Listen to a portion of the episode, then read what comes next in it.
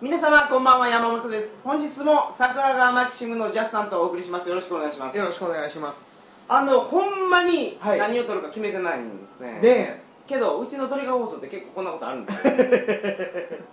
だってグダグダなんて酔っ払ってろれつ回ってない時多い ですよ特に最近、はい、お正月とかはそういうのがあるんですよはいあのー、なんかはいあります、 うわえ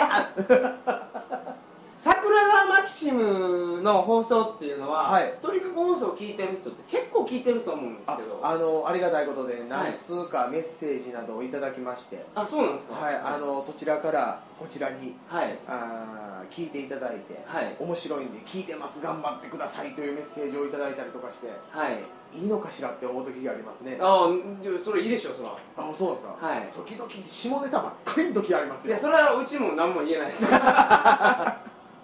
確かにい 年も近くてはいあのー僕が桜川マキシムを聞いてたっていうつながりで、まあ、初めてお声をかけてはいなんか最近ではね、はいまあ、2回目ですけどなんだかんだ言ってそうですね こんなに仲良いようにしてます けどはいあのーなんか話ができたらいいなと思って回してるんですけど、はいちょすみませんあの初めてこの出口が見つからないトークっていう のがあって、はいあの一つ僕が知らないことがあってですね、桜川マキシムさんが昔聞いてたラジオの番組で、はいあの何でしたっけああ誠のサイキック青年団ですか、はい、それを高知県でやってなかったんですよああですねで今急に思い出しました思いつきましたけど、はいはいあのサイキック青年団はっていうのはやっぱお好きなんですよね、そうですねその放送がどういうものやったのかってそれを聞いててポッドキャストを始められた方あっていうのは、はい結構いるんでしょ相当数いますねあの関西のポッドキャストで有名なところっていうのは、い7割ぐらいはそうやと言っても過言ではないうわーじゃあ今日のメインテーマになりました はい決定みたいな感じで、はいじゃあ今日は、はい誠のサイキック青年団に ついてお話しいただきたいと思いますので、あはいよろしくお願いしよまろすしくお願いいたしそまれすではトリカゴ放送始まります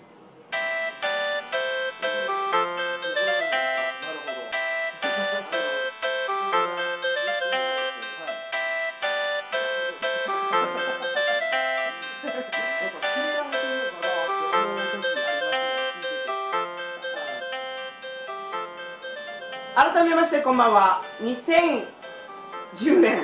2月26日金曜日トリカゴ放送第216回をお送りします番組に関するお問い合わせは info.tkago.net info.tkago.net までよろしくお願いします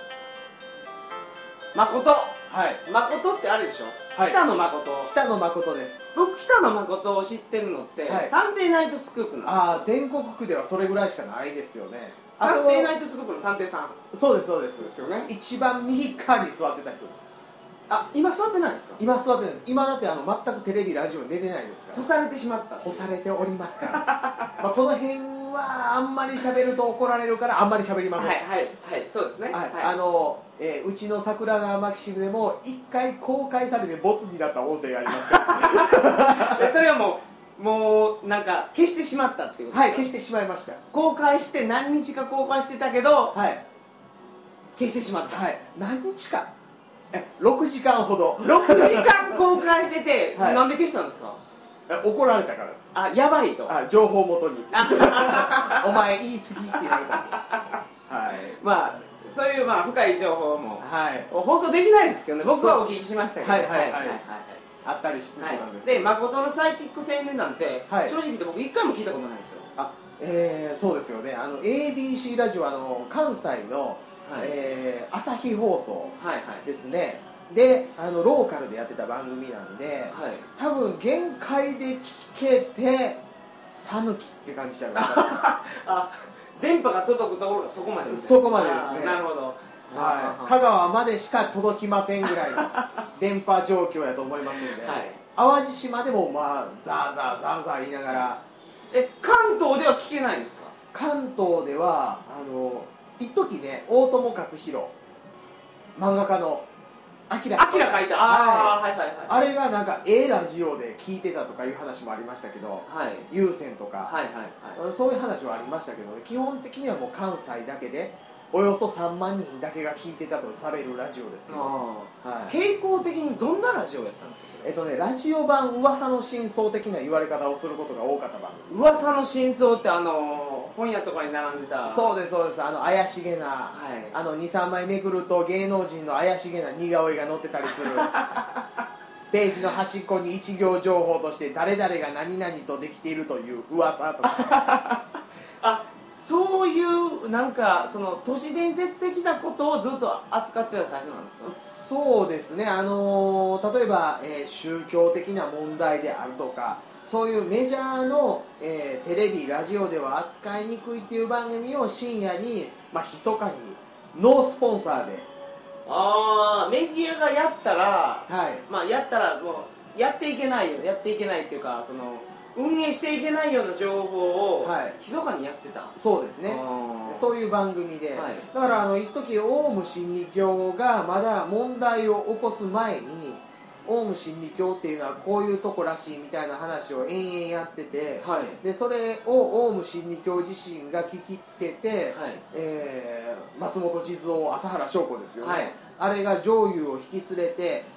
番組に乗り込んでくるというオファーがあった時に急にそれがポシャって結局なし崩し的にその話がグダグダグダとなくなっている間にあの事件があったであるとか、サリン事件ですか、はええあ結構際どいところやるんでい、すねそうでですね意外と言ってた時期がありましたねあまあ一般的に有名なんていうと山本リンダの悪口言うて怒られたっていうえそれが原因じゃなかったでしたっえそれが原因というのはそう山本リンダのけ山本リンダの話をしてたのが原因ではい北野誠が芸能界干されたみたいなあいやそれではないですあ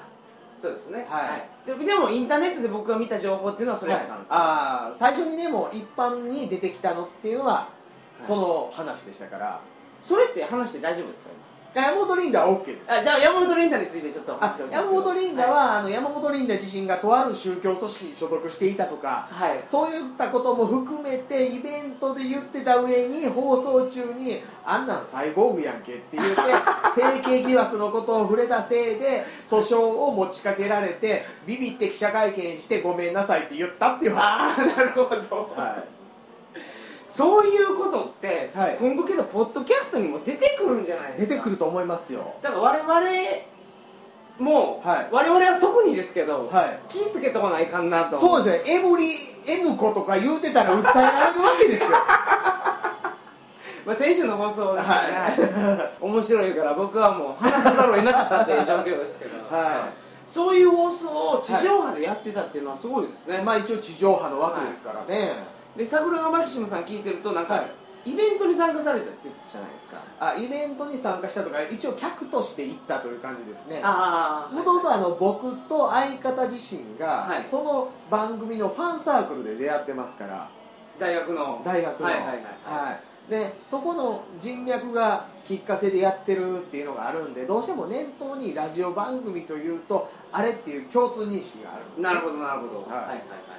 いですんでやっぱそこっていうのはあのどうしても追いかけてしまうはいっていうところあるんですけどただねあの番組もね人によって捉え方がいろいろではいそういう芸能裏ネタとか、はいえー不謹慎な話とかはいそういったところを中心に見てた人と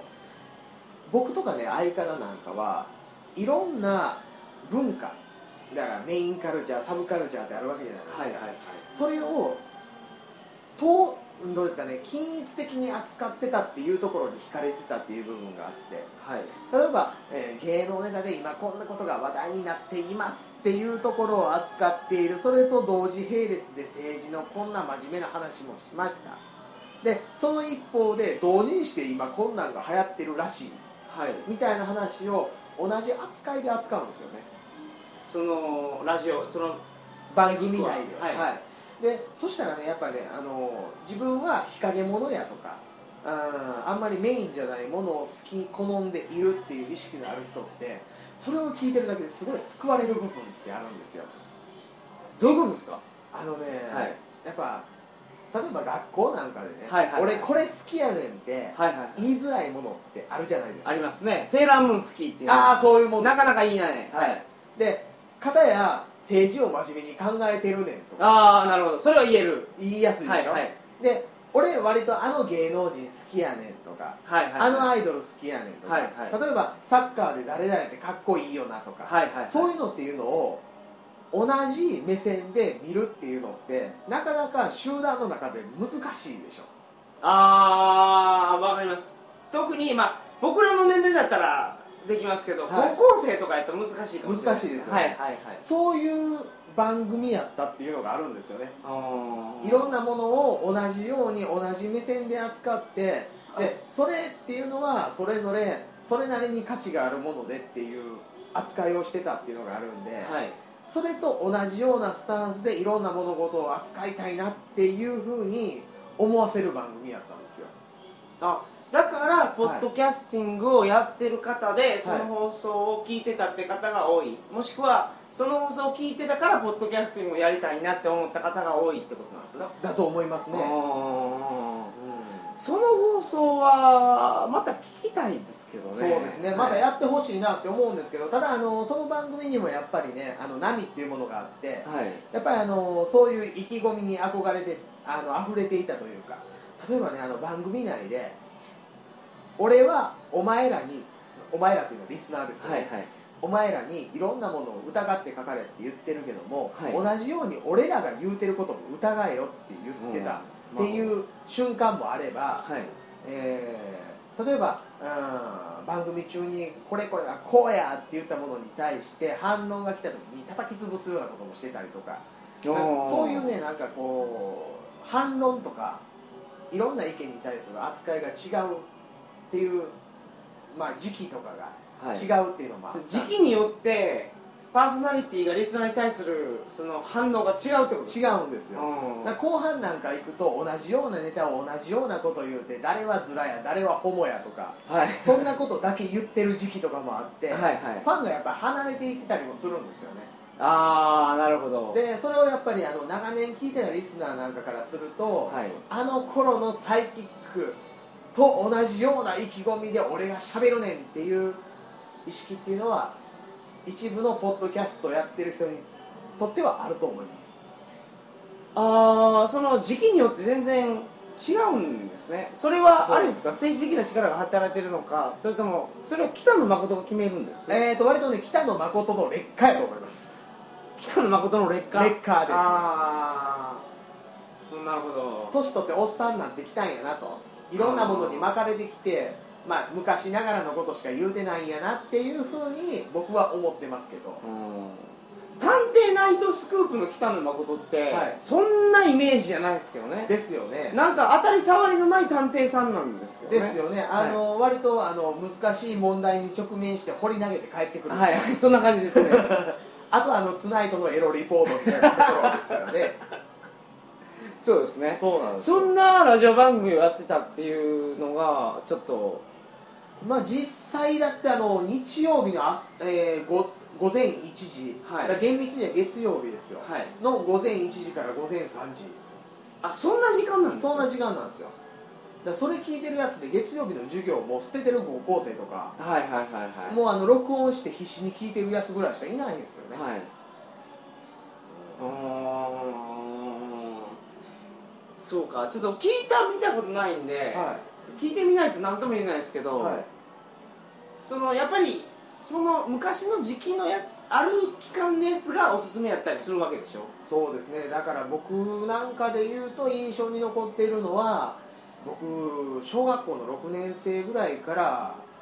大体大学の4年生ぐらいまで聞いてたんで小6の時からですかそうですそうで日曜の夜中にですす日曜の夜中ですあの僕ねあのまあまあ中学受験はいはいはいで結構頑張ってたはい方なんで大体あの1時ぐらいまで勉強してたんですよ夜の小6の時そんなに勉強されてたんですかそうですねまあまあ一応あのい一番難しい学校入ろうとしましたからはあの、まあ、勉強をそんだけしてたんで、はいはいはい1時まで勉強して2時に寝るみたいな生活やったんですよだって小6の時に、はいそんな刺激的な放送はなかなか聞かないですよねなんせねあのテレビ見るって言ったら「ドラえもん」と再放送の「ゼータガンダム」を見る以外は一切見てないっていう生活を行ってる時になるほどはいラジオでそれ聞いてましたからね、まあ刺激的でしたねそうですねああの金曜ロードショーで解説をしてた人はそんな性的な趣味があるのかみたいな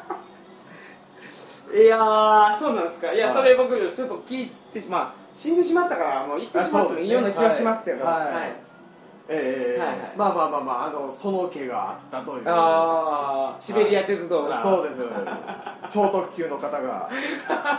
実際あの僕握手したことがあるんですけど、はいあの大学にはい公園で来られて、あそうなんですか、まあ手のひらの柔らかくて温かい方でしたけどあーこれはねはモテるやろなみたいいなそうですねあはい包容力のある方でした、ーそれも、はい、さっきこう聞いてたから握手した時の楽しみがちょっと違いますよね そうですねはいあの人やっていう意識ですかなるらは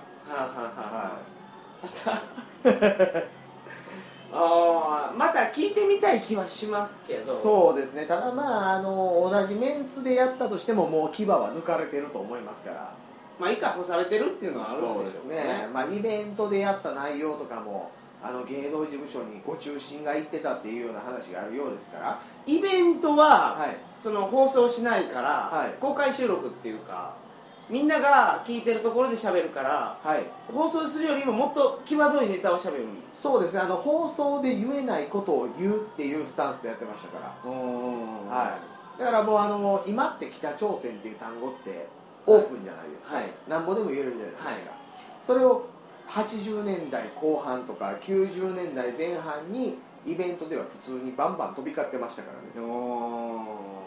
はいその時代に北朝鮮の話するっていうのはやっぱ際どいですねそうですね、なんたら学会とかね。ああなんたら学会とかはなんたら教祖とかいはい はい。いやーはいはいはいはいとか。ああは。それはやっぱその時代に聞いてないとやっぱ面白さはいそうですね。わからないかもしれないですけどねうんその当時の最先端やったっていう、まあそういう意味で言うとインターネットが殺したっていうところではあるかもしれないですねあーインターネットが出て、はいそういうあーそのメディアは死んでしまったっていうのはあるかもしれないです。ねそうですね。だって僕らがそういう情報ってはい。手に入れれるようになりましたからねそうですね。あのだから先ほど言ったラジオ版噂の真相っていう話ありましたけど、はいはい噂の真相もインターネットが殺しましたからね。